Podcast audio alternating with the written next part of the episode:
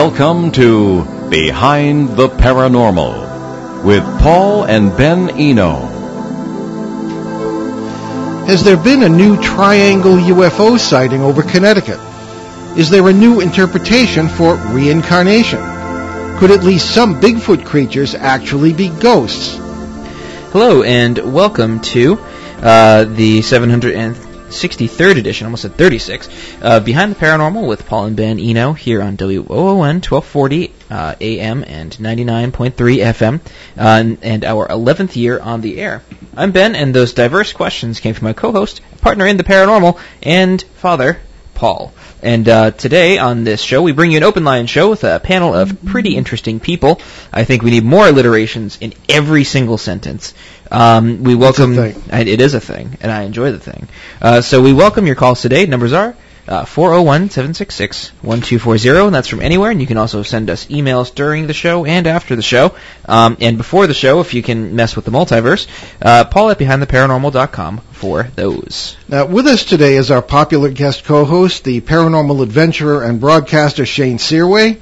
Shane, say hello to the nice people and tell us a little bit about yourself for those who, very in the unlikely event anybody doesn't know who you are, for, who listens to this show. Hey everybody, 30 over thir- 30 years of experience doing paranormal and ufology stuff, and um, my website is trueghost.com, and uh, y- my contact information is there. But I, nice to be back. Okay, and uh, for his first time on the show, Bigfoot adventurer Dave McCulloch. Now, Dave, tell us a little bit about yourself. Sure. Uh, thank you for having me on. Uh, but I've been researching for since 2005, so 13 years actually out in the field, being involved in the search or the quest. I had a lifelong interest in it, but Outstanding. yeah, Okay. that's And joining us via Skype today is astronomer and UFO legend Marc D'Antonio. Marc, how are you this this fine day? Hey guys, how you doing? And, and Ben, that was brilliantly bombastic. I thought it was wonderful. um, Uh, I, I again, see in what the, you did there. It was clever. uh, again, in the unlikely event, uh, so people know who you are, Marc, just uh, say uh, eight or ten words about yourself, and uh, we'll get going. um, okay, I'm the chief photo and video analyst for the Mutual UFO Network. Uh, I run the Sky Tour live stream, uh, live Deep Sky Observatory, uh, which is on YouTube. You can check it out. And uh, I do a lot of, uh, I appear on a lot of TV shows talking about uh, UFO sightings and doing analysis.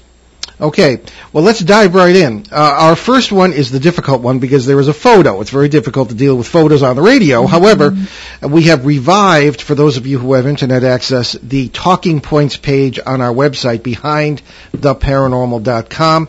And if you go to the um, upcoming shows, uh, WOON, uh, the first one is this one, and on the bottom there's a little red link that says see the talking points for this show, and you'll be able to see the photograph that we will discuss. Uh, this is from sent in by Chelsea in Connecticut. Ben, if you want to read what Chelsea writes. So Chelsea writes to us. Uh, one of my friends uh, says she always sees weird things in the sky, and every time uh, before she sees uh, the light around her um, stretch out and glare, uh, she took this this photo in her apartment complex. I hope you find it interesting. Um, and then I'll, I'll uh, switch it back over to you, Dad, and I'll I'll uh, get a get a photo up there. Now, if uh, maybe uh, yeah, you can get the photo there, uh, so anybody who happens to be watching on a device can uh, finish too. can see it. Okay, so uh, I think um, by some strange coincidence, we have Marc with us, who is a photo and video um, expert from MUFON. Marc, uh, we sent you this photo, and what do you think of this? Uh, yeah, I've been trying to actually find that photo. You said it's on your website. Just tell me the link really fast. I'm on your website now. Oh, okay, actually, I sent it to you uh, by via Messenger as well. Yeah, I was looking for it in Messenger. I- Okay, uh, go to, um, and this is for anybody, I guess. Go to uh, the upcoming shows link on the website. Okay, Okay, I'm trying to yeah. that. All right, and uh, the first one is this one, and the, the red link is on the bottom of the announcement about this show, and that'll take you to the the photo. All right. I'm at the upcoming shows. Yeah. Uh, I like when people take photographs, by the way, because photos are wonderful. Uh, they they give us something to bite into, you know, for each sighting. Sure. So I see I see the image now. Okay. Okay, and this was from Chelsea in Connecticut, and I see that she took a photo of uh, it looks like a street light Yeah. or a, a set of street lights, and then we see these three objects off to the left. The first thing to notice, first of all, I, I think I know what this is. I'm sorry, Chelsea. Uh, I, I believe You're this such is a just killjoy. lens flare, unfortunately, uh, caused by the very bright lights themselves. Um, and you can tell, you can actually do a little self-analysis yourself on, on many of these things because look at the lights.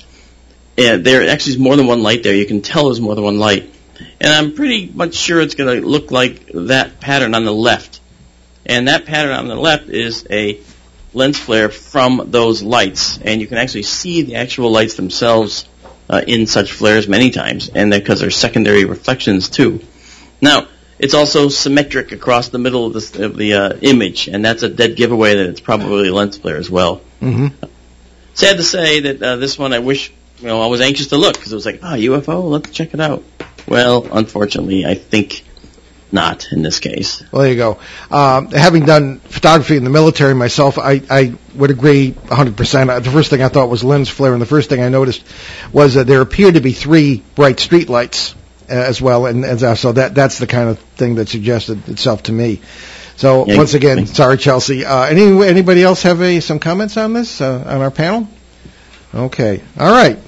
So let's go on to our next one, Uh, Michael in New Hampshire. Michael in New Hampshire. Thank you, Ben. Okie doke. Uh, should I jump to the highlighted portion or could go for the whole the whole thing? Uh, well, I think you could. Uh, no, no, the highlighted portion is just the news report. Oh, oh okay. this, Then so never mind. Okay, so yeah, just just read just ignore everything I just said. Um, so, uh, Mike in uh, New Hampshire writes to us. Explain this to me now, or maybe Marc uh, would like to jump in. So, Earth's orbit, no good. Uh, we would whiz right around uh, before you had time to uh, read the nutritional info. oh, actually, uh, let me interrupt you there, Ben, and correct myself. Maybe, maybe we should make reference. To, th- th- this this is a news item that the uh, someone in China, some scientist, wants to put a satellite into, into orbit that will be like a, an, an artificial moon illuminating this one city. Okay. Uh, and the the, uh, the researcher is Wu Chun Chun Feng, I believe it's pronounced, and he's one of the contractors for the Chinese Space Agency, which is a formidable organization. And the city of Chengdu uh, is the is the city that's going to be illuminated by this supposedly. And it just I don't everything seems strange about it. but how do you illuminate just one city from orbit, which of course is, is I don't know. So um, I'll just continue where Ben left off here. Uh, Michael in New Hampshire is skeptical about this and is saying it could be geostationary. In other words, the satellite could just uh, correspond to the the uh, the turning of the Earth and be in one place essentially. Um, and uh, Michael is skeptical about how, how this would work. Uh, say they do find this is Michael's letter. Say they do find a way that would solve both these problems. Uh, you know, the, the whizzing by if it's not geostationary or geosynchronous, and then if it is. Uh, what if other places, presumably would be visible also to people in other countries, would not care to see a light that bright in the sky at night, would be very upset about it. What about their rights to a darkened sky? The idea is as dumb as a basket of doorknobs. Unquote. Marc, what say you? Well, you know, I, I story rather extensively actually before you guys had it uh, on your show here. I, I caught the story, and my first thought was, as your, your uh, listener was correct, you have to make it geostationary. So that means it has to be 22,000 miles away. Why that far? Because that's how far you have to go, so that the time it takes the satellite to go around the Earth once is exactly one day. That's the only way you can get a satellite to hover, so to speak, over one location on the planet. That said, light actually uh, diminishes by the square of the distance away. That means that the light at that location will be 506 million times fainter than it would be if it was on the Earth.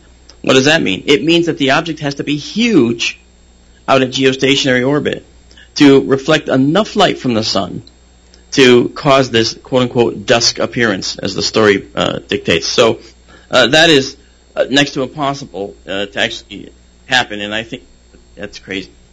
Um, now, it's going to also cost, uh, and they said it was going to put, they were going to put it up to like avoid having to put up lights, you know, street lights. Oh, that's wonderful. How much do street lights cost versus a cost to launch a, a, a, a, a gigantic craft into space? It's going to cost, let's say they get it down like the shuttle. Uh, it'll cost just over 200 million to launch the shuttle, you know, the, the system, the launch system itself. Then they're going to have to take millions of dollars and develop these geostationary uh, uh, satellite system to uh, deploy a gigantic mylar wing or something that's going to a mylar disc that's going to uh, reflect sunlight. Now, it's not impossible for uh, a glare to show up only at one spot. In fact, we see it all the time. When the iridium satellites go over, there's a well-known glare. You know, it's called an iridium flare that you can see. You can get the timings. You can go out and look for it, and you can see a little satellite coming by, and all of a sudden it brightens up so bright that sometimes you can almost see your shadow by it. I actually saw two like that. All right. Now that flare is literally unique to you uh, and the, the town. Uh, go two towns away, that flare may not show up because it's a very small reflection coming off the satellite, and that's in orbit only about you know 400 miles up. So just imagine at 22,300 miles, they could they could make it directed, they could make it so no one else sees it. I don't have any doubt about that. But I don't think they can get it bright enough. I don't think they could actually launch it and make it be more economical than just putting up some darn streetlights. No, there you That- go. That's what I say. Okay, well, I think uh, I couldn't uh, follow up on that one. So um, let's go to Mike in Redding, California, Ben, and uh, we have a Bigfoot related question. Sure. Uh, so Mike writes to us. I have heard uh, several times in your show that we bring our own energies to a paranormal experience, and that the paranormal entities uh, might make us see what they want us to see. I I know this uh, gets complicated, but do you think that aliens could present themselves as Bigfoot or vice versa? Uh, Paul and Ben always talk about parasites pretending to be ghosts of loved ones or even aliens, or uh, they might actually be aliens. Has anybody on the panel had encounters that uh, could be any of the above? And I think before we get started, we should um, we should clarify that first portion of the sentence. Uh, that I, I would say we don't bring our own energies per se. We bring our own perceptions, which is a, a very different different um, um, sen- sentence than saying you know we we put into it what we get out of it, right? So we bring whatever we bring to it, we get out. There we Okay. go. Uh, that's that's all I wanted to say before we get started. Okay. Well, everybody here in studio has had some kind of Bigfoot experience. So I'm gonna. You're a you're a Bigfoot uh, represent you're, you're Bigfoot's representative on the panel today, Dave McCulloch. So, uh, what, what what do you think about this question? Do you, do you think wh- when we see Bigfoot, it might actually be something else? Well, I think most of them it's a, a physical being. Obviously, they're seeing a big, hairy, but it, it's really um, mind-boggling how nothing can be taken from any of this. Like the sightings are everywhere all the time, just like the UFO phenomena, all the time. A lot of them in the same areas. Like, why can't we just answer this and end the whole mystery? Yeah. Uh, Shane, do you you've had a few interesting experiences here. Yeah. But yeah, it seems like he's he's asking a few questions in this too, um, more than just on the Bigfoot. But yeah, um, we see the Bigfoot, the UFO, the haunted houses, all in our flap areas that we investigate. They seem to go hand in hand. And I think it's because of the certain mechanics that are present in these areas that are allowing these things to come through, come back and forth, which we, you know, it tends to um, reason that that if you know that these Bigfoot, these Sasquatch, may be multiversal because where do they go? You know. Um, but for for me, like you know, as a small kid, um, this is to answer one of the other questions that, that are in here um, that I think he's wondering about. I started seeing like a man at the foot of my bed in this house that my mother thought was haunted. Um, but then it changed. It wasn't a man. It would be different types of creatures until the, until it finally made contact with me one night. And when it did that night, it was it was a gray-looking alien, and and and I continued to have experience with th- those grays for the rest of my life. Um, but it started with that, and um, but yeah, the um, not sure about Bigfoot turning into alien or alien being Bigfoot. Uh, You know, I'm not sure about that. A lot of people believe that that's what the case is. You know, um, that, or some people actually believe that Bigfoot are, are made by the aliens to do the you know the heavy work. You know, um, because they're big and strong and they can go through. Well, let me know where you can get one. right, Yeah. exactly. But so I'm not sure. We don't we don't know any any of that for sure. So I, I usually only speak on facts and there were things that I've experienced. But um, but they one thing is for certain is they tend to show up in the same places that we know. So there's got to be some kind of link. Okay. Dave had a comment. I will add that um, that there are different camps, not just if it's real or not, but among the Bigfoot community, there's some it's just a, another flesh and blood undiscovered animal, primate, or um, others it is an alien, others it is, um, as Shane was just saying, uh, slaves to the Multiversal. Anunnaki. Oh, yeah. I've read into some stuff about that. That it's a thought, but there's, there's been giant skeletons found all over the country, all over the world actually. Some of them say they're still on the mounds that uh, someone sent to the Smithsonian Institution, which just disappeared. The whole box disappeared. Yeah, we've the had whole- guests talking about that same thing. Yeah. Yeah. Yeah, I think yeah, Jason nine, Jarrell. ten foot skeletons. Yeah. You know, Yeah. Georgia, a lot of the southern states. Yeah. So what camp do you find yourself in? I am like on the fence. I know there's something there. I've heard them. I've been very close to them on occasions. We call them uh, tree pushovers. I've had two of those in the last two years where, and it's in a spot where we know we've gone in for quite a few miles and as far as you can get a car, we didn't see any cars. So probably six, seven miles from any houses or any, so we rule out pranksters or, I mean, there's no signs of anyone even being there. So, Yeah, it tends to be really either like you hear a couple Yeah. cracks, but then we heard on one occasion it was you could literally hear the bending of it, and it was right where there was probably twelve of us, and another member and I stayed back, and everyone else left to the cars. And this was when they were doing some knocks and yells. It was pretty quiet, and it was on a um, it was in Mason, New Hampshire, and it was on like a peninsula. So we knew there was nothing there but the woods, and it was like out in the middle of a lake. So we're watching them go back, and we have thermal images. We're looking around, nothing. Uh, we let them get back to the cars, and nothing. We were just whispering to each other. But soon as we started walking, you could hear the cracking, cracking, but literally the bending of, you know, if you've heard a tree in the wind, Mhm. bending, and then just a loud crack and a loud slam on the ground. You could really feel the ground shaking pretty much. And we both looked. We didn't see it. We had thermals.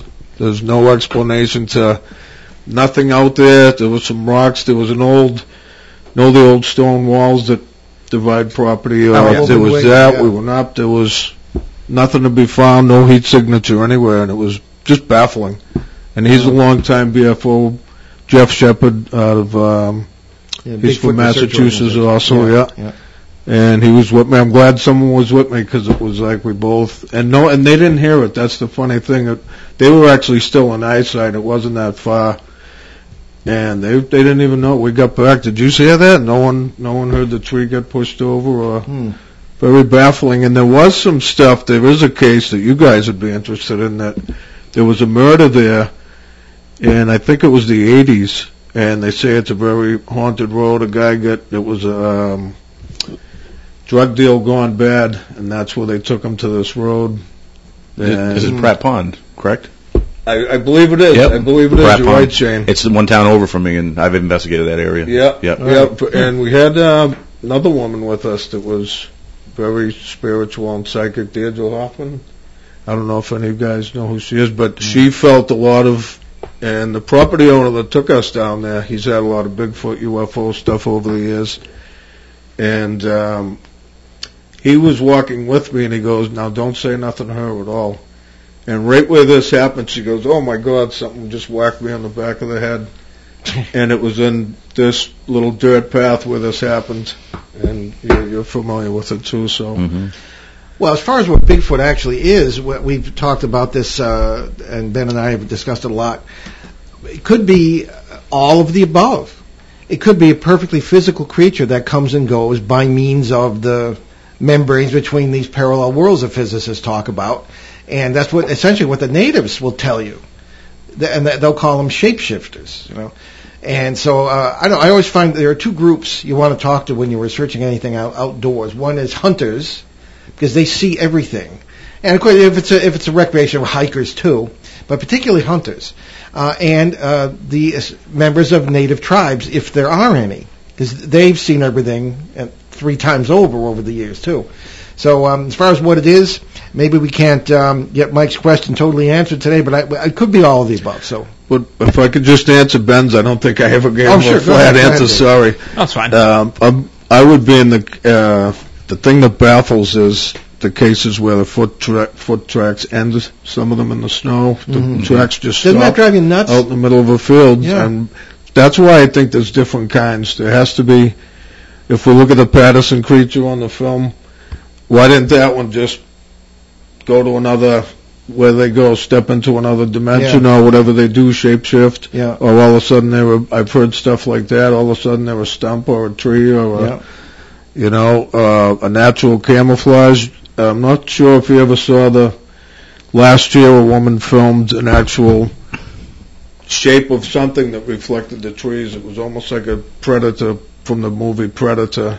She could see a Oh. shape going Camouflage. through. Oh, yeah. Yes, I saw that. cloaking. They call it I didn't see cloaking. that. Um, I could try to pull that up and post it on you. Yeah. That's yeah. interesting. I, Yeah. I've never heard of that before. Yeah, she heard a twig and you can actually see it. It- There's just something going right down the path. Mhm. Uh, the best I could describe it, uh, it looks like Yeah. is the predator. Send us a link on that, Dave. We'll put Sure, it I on, the, uh, on the talking points. yeah, the show. that was in uh, Washington State. Excellent. Um, okay, I think we'll have one more question before the break, and then I want to get into some uh, more interesting doings in Connecticut uh, that people may never have heard of. Uh, ben, what do we got from? We have Kathy from Houston, Texas. Uh, so Kathy writes to us. Uh, do you believe in reincarnation and the soul's journey? I've been doing a lot of uh, study, and given your line of work, I'd be interested in your thoughts. Well, nice, uh, simple, and short question. Well, you know, Uh, it's it's one of those questions. It's like, oh, it's like one sentence, but it's like the answer will be like, you know, the rest of the show. All right. Well, uh, just briefly, I'll let Ben take it. But uh, since Einstein in 1952 essentially proved that time does not exist past the future, it's all simultaneous. How do you have reincarnation? It would be more likely the experience is parallel lives rather than successive lives. That's, I don't know, Ben.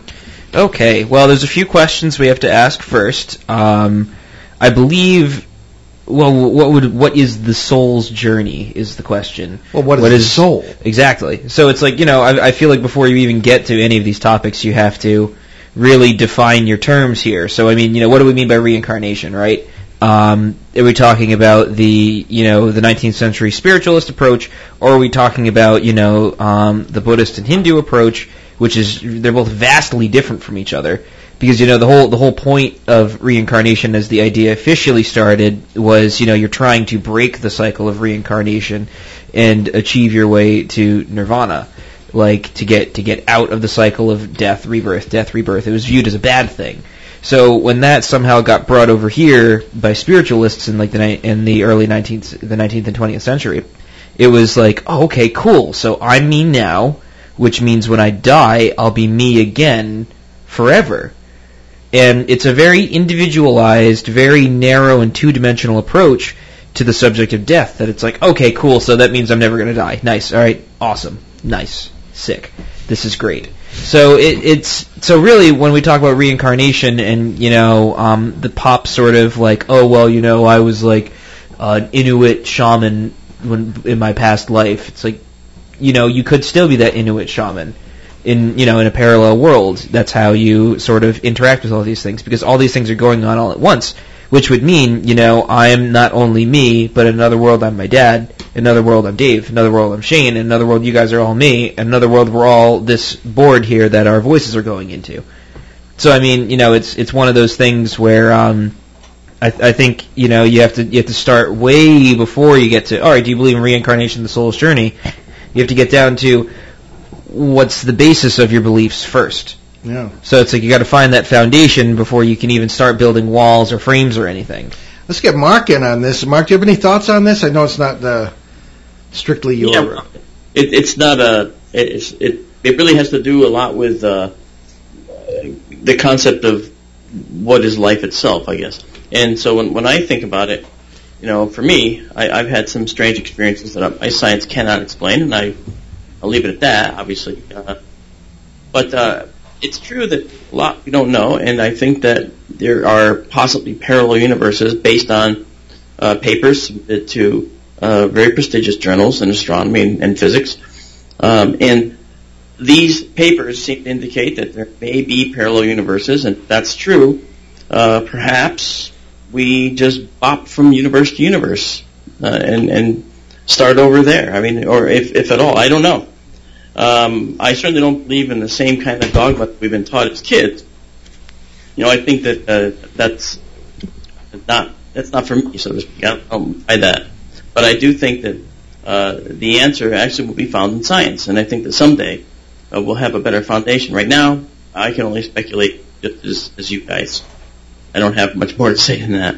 Okay, fair enough. Uh, Shane, any thoughts on that? Yeah, yeah. Um, I agree with Marc. One day science will figure it out because it's going to be, you know, um, an equation, and and um, everything has an equation, you know, and a mechanical makeup, and it's just the matter of figuring it out. But I, like the idea that because we don't know for sure. So, but I, I like the idea that we're we possibly may be living parallel lives, you know, in different different worlds, um, and and possibly for the reason of um, to learn and grow and connect our own dots and, and to graduate spiritually, and then possibly we move on to some, when we reach that point, we move on to somewhere more divine. But but I like the I like to think that you know it seems logical that there is possibly parallel worlds that we're living. Okay.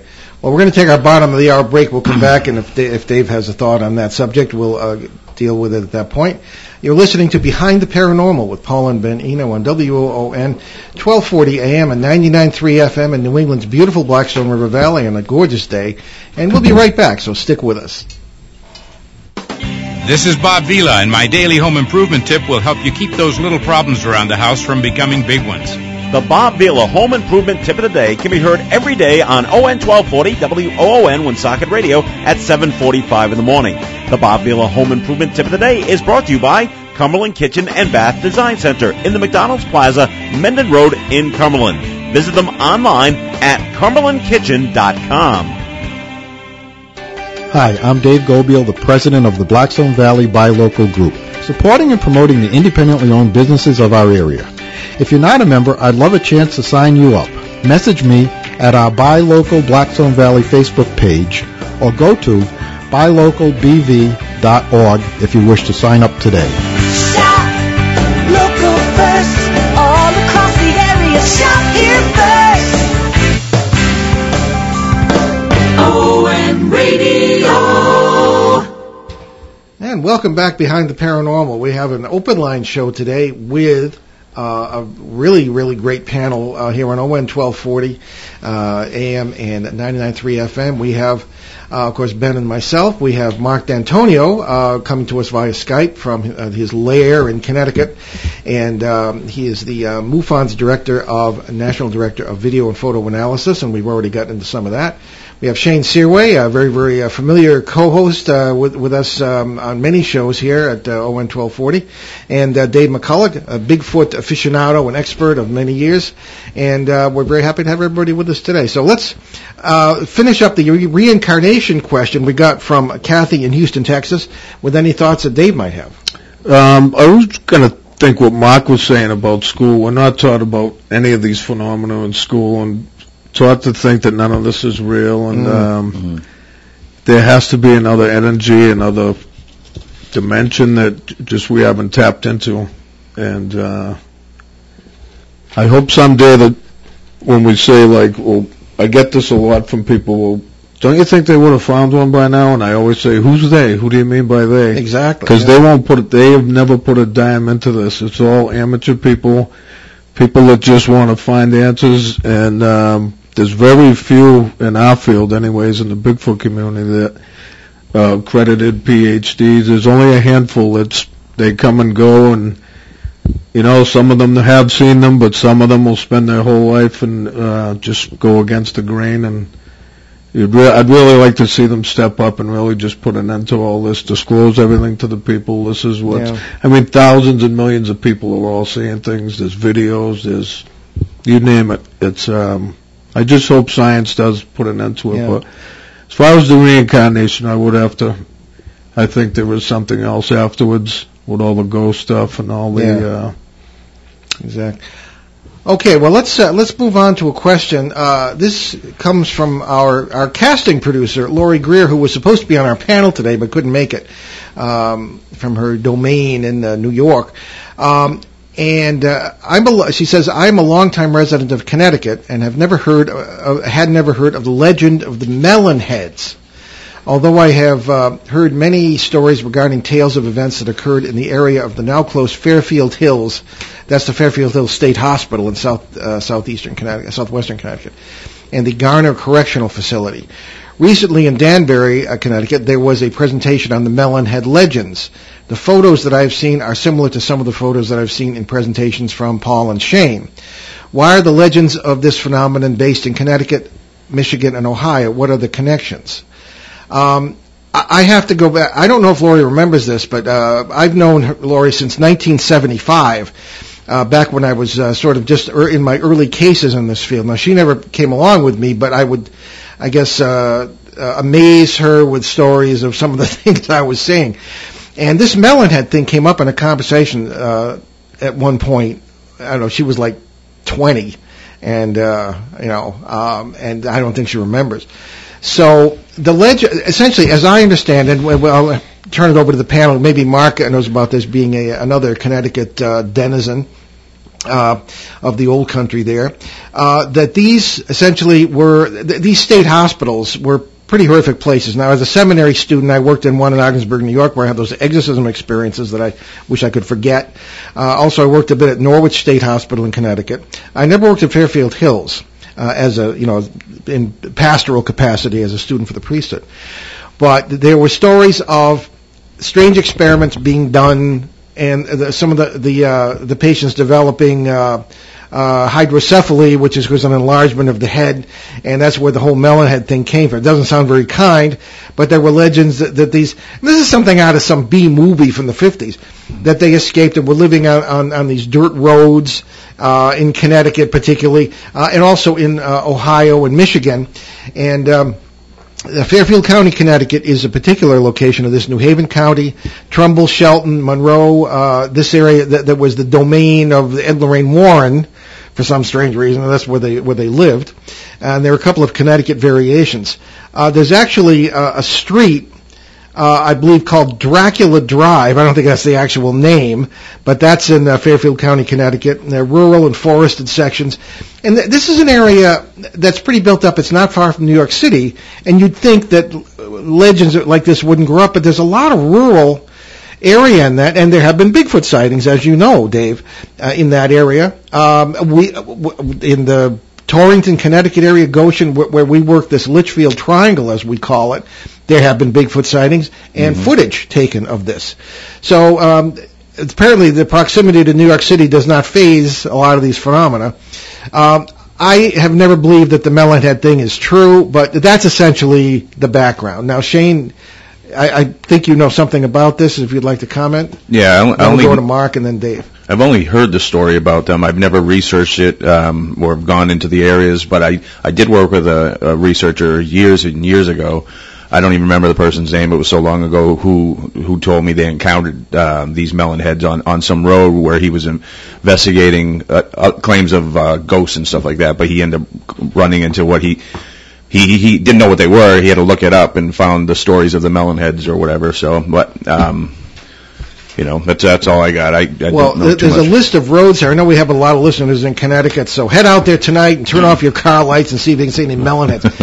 so, Halloween spirit. yes, Sawmill City Road in Shelton, Edmonds Road in Oxford, Velvet Street in Trumbull and Monroe, runs through both towns, Zion Hill Road in Milford, the roads around Lake Mohegan and Fairfield, Marginal Road in, in New Haven, Jeremy Swamp Road in Southbury, and uh, various passing roads around the Roosevelt uh, Forest in Stratford. So, I mean, that's, I don't know. Marc, have you ever heard of this? Actually, I, I, I've heard the Melonhead story in the past, and I attributed it to being one of those legends that grows out of a small nugget of truth. Um, there probably was someone with hydrocephalus, uh, and this person was probably seen outside at some point. Uh, but Connecticut isn't the only place. See, Michigan also had melon heads. Mm-hmm. So you can see I've been looking into this a little bit more. Just you know, Connecticut. I, clearly, I, I was interested at one point uh, to find out the root cause. I'm always looking for root causes, and and so uh, the root cause and the nugget of truth, you know, uh, is to me that there was probably uh, hydrocephalus uh, children or adults that that you know uh, had deformed uh, skulls and so forth, and were viewed as uh, outsiders, you know, monsters, and and then the legends are born. That's that's kind of how I feel. I don't I don't think that we actually have melon heads, you know. Hey, attacking uh, people on dirt roads at night. Yeah. I tend to agree, Marc. You know, we always look for the root causes as well, and any student of folklore will tell you that any legend that you have today started with some kind of grain of truth, no matter how much baggage it picked up over the years.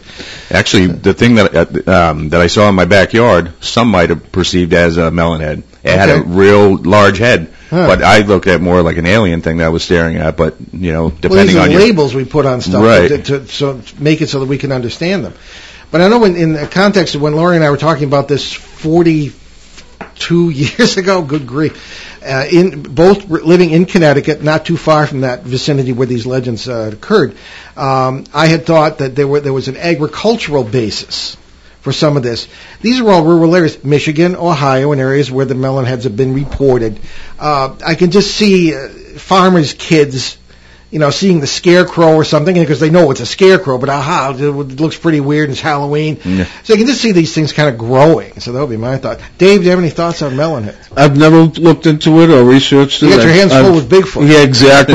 yeah, I'm kind of a one-dimensional. Well, no, no, UFO that's- though, I have looked into. Uh, actually, started out with UFO stuff for years with in search of and all, and uh, an uncle telling me of a sighting when I was Oh, I young. never that's, knew that. That's what kind of got me into this, got me into watching In Search of, and I said it at the conference, but uh, he told me when he was when I was a little kid, and he just passed a few years ago, and I I asked him that, and he was a hundred percent. Oh, what do you think? I'm lying to you? What did you think? I would never make that up, and so that's what kind of got me on the track. But Melonheads, no, I've never never read the stories. Uh, Well, some of the things I've it- heard, you're lucky. So Yeah. there you go. All right, let's go to uh, Callie from Ocala, Florida, Ben. Oh yes, I'm actually looking forward to this. Um, so Kelly writes to us: Have any of you watched the uh, Haunting of Hill House on Netflix? Uh, what do you think of the concepts and the uh, ghosts? What do you think? Uh, what do you think they are encourage? Uh, what do you think they are encouraging people to wake up by dying? And or and do you think they are encouraging people to wake up by dying? There we go. Um, you know, I think I think first things first. Uh, the Haunting of Hill House on Netflix is the third or the second remake of the initial um, The Haunting, uh, made in 1963. 63. It was 63. Yeah. Yeah, Black uh, it and white. It was a British horror film um, based on a book called The Haunting of Hill House by Niall Sterling. No, no uh, Shir- Shirley Jackson. Shirley Jackson. One of my favorite authors. Yeah, and it's it's it, and then they did a remake in the early 2000s with Liam Neeson, um, Catherine Zeta-Jones, and uh, for some reason they had Owen Wilson in there and a couple other people, and it was and it, it wasn't it wasn't as good. The initial actually made it on Martin Scorsese's list of the top 10 or top 11 scariest films of all time, and it was Wow. a, it was a good movie. Like the haunt, the initial haunting, um, of it, the initial the haunting was actually a, a box office flop. Was it? Yeah, yeah, it actually flopped. They had a budget of like a, a million, like point five or something, and they only made like a million point three. Like, so Well, I was amazed by it because it was obviously filmed in England, and everybody's driving on on the right hand side of the road. I don't know how they managed that, but I mean, why not? But it was it was actually like a, it was a good movie. Like there was it was actually like far ahead of its time. Um, and I I briefly started watching the new one on Netflix, and I was like, it's it's just not the same. And like you know, I know this is this isn't this probably just isn't the question, but it's it's I don't know. I I think I think it's you know, and any modern takes on a remake, you know, sometimes it can be done well. But I can't think of any off the top of my head that have been done well. Um, but you know, it, it was it's it's a remake. That's that's all it really is. And I don't I don't think there's anything new that's in there except for special effects. Um, you know, the the initial one was kind of groundbreaking back in '63 because no, it was just filmed in such a style that was very not like you know the 50s and 60s style like big budget epics. It was it was it was filmed like in a very intimate way as opposed to like you know Cleopatra that came out the same year um and like you know Julius Caesar and all all that stuff. So it's it's very it was very different for its time and I think that you know trying to reinvent the wheel here just didn't really make the cut. So that's the stylistic portion of it. Content wise um I just I don't think it brings anything new I think that it's just you know it's just it's just a story I don't I don't I don't take it as gospel I don't I don't take it as anything that's like um you know, it's just you know garden variety stuff. uh, uh, Marc, any thoughts on that? I don't know if you've seen it. Uh, I have not seen it. No. Okay, well that's easy. All right, Shane. There Well- it is. The shortest thing I'll ever say. Right? Yeah. I've heard a lot about it. A lot of people I know love it. They say it starts off slow, but then they really get into it um, as as the season goes on. So because of that, I did. We, me and my wife sat down and watched the um, the first uh, episode so far. But I was so tired I don't remem- remember it, so I have to revisit it. But All right. that's, that's all I have. on Just it. watch the original one. the Yeah, original I- and I will. I have not seen it. Well, I have watched the whole thing. Oh, you did. And the reason is that uh, I, I love the stories of Shirley Jackson, uh, who was, uh, I guess, just sort of, a, as it was known at the time, a housewife who just, you know, like Agatha Christie, who just picked up the pen one day and she just went for it. Mostly short stories, but brilliant, brilliant stories, I think, with all kinds of strange twists and turns. And uh, The Haunting of Hill House was, was one of those. And I was uh, also intrigued because um, the center of the story in all the remakes is pretty much the Crane family. In the original and in the one with Liam Neeson, the Cranes are doing the haunting. Yeah. And in the uh, the final one in, on Netflix, the Cranes are the family experiencing the haunting. And uh, my great great great I don't know if you know this, but your great great great grandmother on your my mother's side was a Crane. Oh, actually, I even, didn't know that. Even spelled the same way. F- From and she was 1825 she was born. So um, obviously this is not a true story as far as I know, but Shirley Jackson would tie in a lot of legends and stuff. so, what did you think of the new one? Well, I don't particularly. I, I, I was drawn to the idea that people. Uh, there was a paper in London that published a story that people were fainting from fear and running to their psychiatrist. I mean, give me a break. Oh, yeah, I we that that wimped out that we can't look at a horror movie anymore? Well, I yeah, it's gory. That's yeah, that's really it. You know, they just because the whole point of it was it was a psychological thriller. Precisely. The whole That- point is that you're experiencing all the horror in your mind. There's not a drop it's of blood in the original one. No, it's just You know. tension. Like you know, it's this just so b- brilliantly written. I don't like the foul mouths on the family. I, I don't think that's necessary. Uh, but writers today can't write, so they put that in, you know.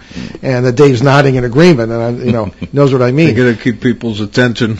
Violence. Well, I got my attention, and it just language. distracted it. Exactly. Well, there's plenty of great psychological thrillers out there now that exist. I mean, like Nightcrawler was great, and it was you know it was probably one of Jake Gyllenhaal's best films. Hmm. And it, it's you know I think I think that they most writers from some horror writers that I know they there's two there's two schools of thought that essentially when it comes to writing horror there's like body horror like so like gore and all that stuff and then there's psychological. It's really hard to write psychological because you have to like essentially throw yourself into the point of view of the main character because you know really with any any piece of film or or TV or cinema whatever you you have to you're essentially put in the perspective of of whoever the character is so how you experience it is is through the character's eyes right? Um so I mean like you know they most writers are like okay so how's the audience experiencing this? And to be fair it's not mo- mostly it's not the writer's fault. It's nine times out of ten it's the producer or the director that's Oh, like, right. that that's like oh well you know we make this really good. Let's just let's just have him say the f word a bunch of times and like Yeah, like, it's just and these, these are these are educated people, professional people, most of them. Yeah. because it takes place, um, of course, in Hill House, which is still set in Massachusetts, where the original one was. So naturally, it's a New England tie-in, so we're interested in that.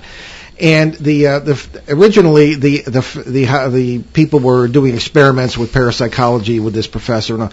but in the new one, in the Netflix one, the family is uh, going to flip the house. So they move in, the entire clan, for the summer, and of course, uh, all hell breaks loose, literally. Uh, I think a lot of the special effects and the ghosts are dorky. Uh, I mean, you, you've got, obviously, you know, things hanging from strings and all. You know, so I mean, uh, uh, some of the concepts are interesting, but I think that the final part of um, Callie's question has to do with are they um, romanticizing death?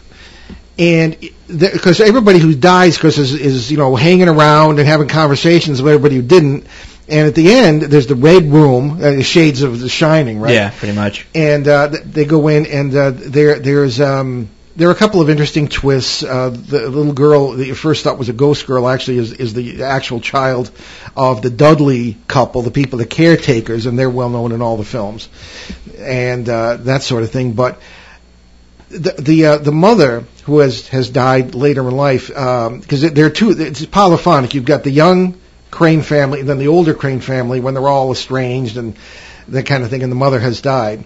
The mother uh, is always saying, uh, "Don't be afraid. You will wake up." Meaning, when you die, you'll wake up, and that's not a new concept. Uh, it's a little chilling.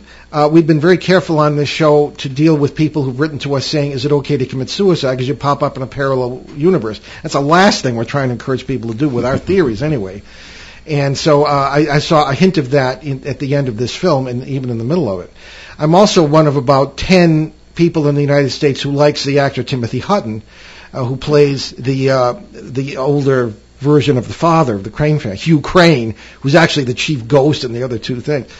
So um, I, I, I thought it was boring as it because they're they're getting into too much character development and too much uh, family dynamics uh, later on. I just thought Well, they did have to pad it out from like an hour and a half movie to like Well, that's the you know a bunch of episodes. What was it, ten hours or something? Something like that. Yeah. Something like that. They were half-hour segments, but it's very. Un- I don't yeah, have time for TV. It's very uncharacteristic of me. But I'm surprised love- you watched it. Well, I love the writings of Shirley Jackson, and I wanted to see how they messed it up. Oh yeah. well, they you know it's it's That's a funny perspective. Yeah. yeah. I mean. I mean I don't blame you because sometimes I watch remakes to see how badly they mess it up too. Well, you went to film school. You can't help it. Well, you know, because a lot of these these great films are are timeless, right? So like the key to achieving timelessness is to not reference anything that's like going on now. It's like if if anybody from like my generation thinks about like I don't know, Adam Sandler, the first thing you think of is like Happy Gilmore or like Yeah. something like that, and it's because it's timeless.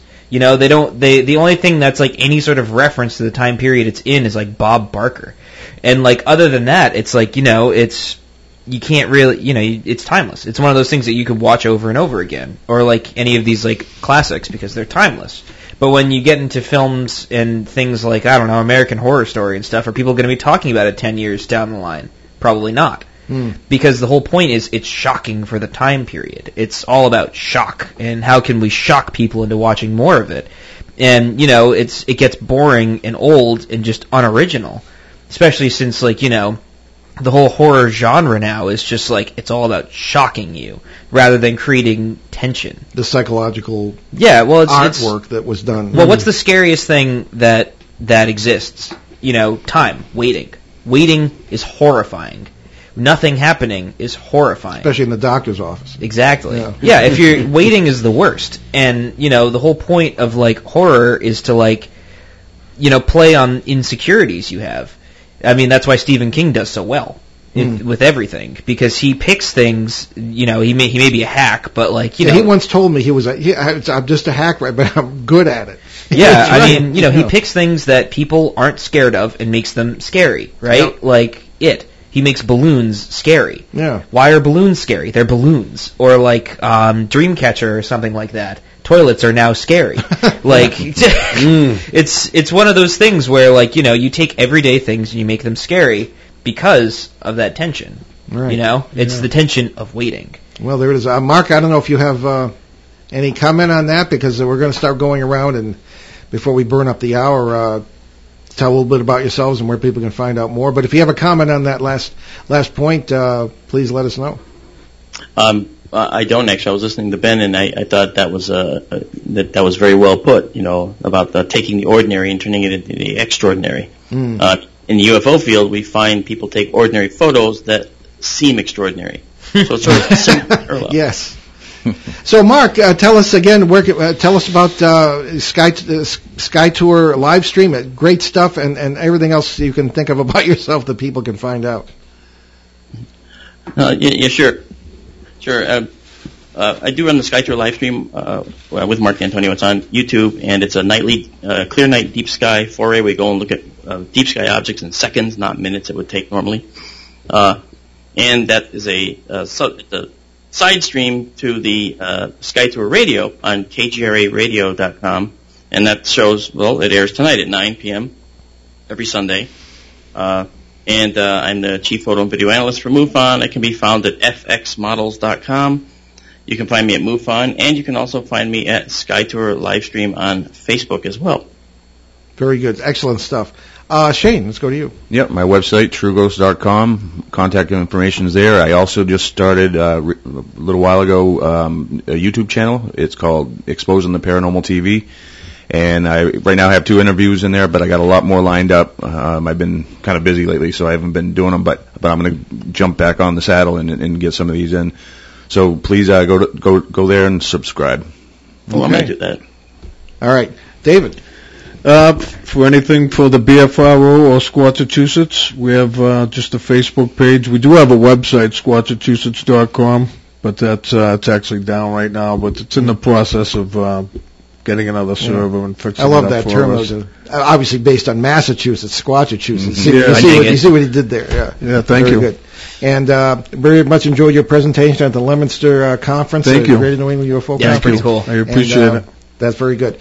Uh, us, of course, you can just find us at behindtheparanormal.com or newenglandghosts.com, and all kinds of case histories. And you got, uh, if you have the time, there are over 800 free uh, recorded shows from uh, our time on CBS Radio and, and here at WOON uh, over the years, and uh, you can just go crazy with that too. So I think uh, maybe I don't know if we can touch on maybe very briefly this final question from Diana in Perth, Scotland. Perth, you say? Uh, oh yeah, there it is. It just bleeds over into the second page. So Diana writes to us: Is it possible that some Yeti sightings could be the ghosts of Yeti? Uh, this could explain why they come and go uh, so quickly, and why they they sometimes can be seen in some populated areas. Yeah, in the UK they refer to Bigfoot as Yeti, so that's what they're talking about Bigfoot. So, Ah, that's a tough one. I've never heard of any sightings in populated areas, but um, Yeti is more, I think, in Tibet and the Him- Himalayas. But uh, I think all animals and all energies are going to have a ghost, uh, and if they are real, then Hmm. who knows? There could be a could be a ghost of a Yeti, but yeah. Hey, what do you mean by a ghost too? That's exactly. Yeah. Uh, Shane or Marc? Anybody? No, I got two possible, um, but but basically like um, we were saying before that um, you know where the Bigfoot's uh, footsteps um, they they stop out of nowhere. I've seen this on paranormal cases too, where I've been called to the house and, and go in and there's, people say something's going on in their house, and I go into the house, go to the back door, I see footsteps that are wa- leading into the house, and then I go back into the, the other room, go back in the dining room, which I originally went, and all the chairs were stacked up on top of the table. I go into the kitchen, all the bar stools are stacked up on top of each other. I go to the back door again, and now there's footsteps leading out of the house, and I could see this through the inch of snow that was on the ground. And they started and stopped in the same spot. Hmm. Nowhere for them have gone, but w- people have seen Bigfoot tracks do the same thing. So they got to be multiversal, or possibly bleed overs through parallel hmm. bleed overs. Multiversal could mean ghost. You know, because we don't have any other way to explain it. So we're just about out of time. We got to get to our announcements. So, um, okay, this coming Friday, uh, I'll be the main speaker at a fundraiser at or for the historic Old South Meeting House, corners of Routes 1 and 107 in Seabrook, New Hampshire. Also speaking will be researchers and broadcasters Willie Hassel and Lynn Nickerson. It's $10 at the door, and from 9 to 10 p.m. there will be a live broadcast of the Paranormal Matrix with host Willie Miranda on the KCOR Internet Radio Network. As far as we know, uh, that's our for Ben and me the, the the final event of the 2018 season, and I we need the rest, so I'm kind of glad of it. Okay, go ahead, Ben. Alrighty. Uh, so. Oh no, we've well, already kind of done that. went I around. guess. Yeah. So. all right. So uh, anyway, my next book, Dancing Past the Graveyard: Poltergeists, Parasites, and Parallel Words, Worlds, has gone to the publisher, and I'm told it won't be released for another year. I don't know what. The, uh, I'm sure the government has put a big damper. They don't want people to see it. Uh, I'm kidding. Uh, but we'll keep you posted on that. Uh, our 2016 book, Behind the Paranormal, Everything You Know Is Wrong, is finally available as an ebook on Amazon Kindle and Apple iTunes. It's also available in stores. So uh, go look for that. And uh, there We'll we go, go. From, we'll go from there. Okay, yep. Uh, you can get all the books that we have in print as well. And if you order them online at either of our two websites, behindtheparanormal.com or newenglandghosts.com, we'll be happy to autograph them for you. And speaking of, at BehindTheParanormal.com, uh, you can find uh, pretty much more information about our show, our uh, many cases over the years, our public appearances, and you'll find uh, nearly 800 free recorded shows from our 10 years, actually 11 years almost, uh, on the air, including our four and a half year run on CBS Radio, along with special shows and podcasts. And also on those websites, you'll find direct links to several charities Ben and I have adopted. Uh, that includes USACares.org, uh, doing great stuff for U.S. veterans, Canadian Veterans Advocacy. They don't have the support we have here in this country for their veterans uh, a lot of times. Uh, hell, I know we're related to some of them, and they don't get a lot of care. Oh, yeah. Uh, helping Haiti's orphans as well. Uh, YouthMentoringConnection.org in Los Angeles uh, and the Crohn's and Colitis Foundation of America. Uh, I particularly refer you to youthmentoring.org in Los Angeles. Uh, Tony LoRe out there doing amazing things with at-risk youth in the worst areas of, of that, that great city, but uh, just support them if you can. So Ben, what's what we got for next week? So next week, October 28th, here on WOON, 1240 AM and 99.3 FM, uh, we'll be talking about the pa- the Pascagoula Pascagoula. Pascagoula, Mississippi uh, UFO incident of 1973 with eyewitness Calvin Parker. And I guess we're just about out of time, Ah, so we'll have to leave the for the quote for next week. Go for the quote. All right. Carl Sagan. A religion old or new that stressed the magnificence of the universe as revealed by modern science might be able to draw forth reserves of reverence and awe hardly tapped by the conventional faiths. I'm Paul Eno. And I'm Ben Eno, and thanks for joining us on a great cosmic journey, and we shall see you next time. Return to this radio frequency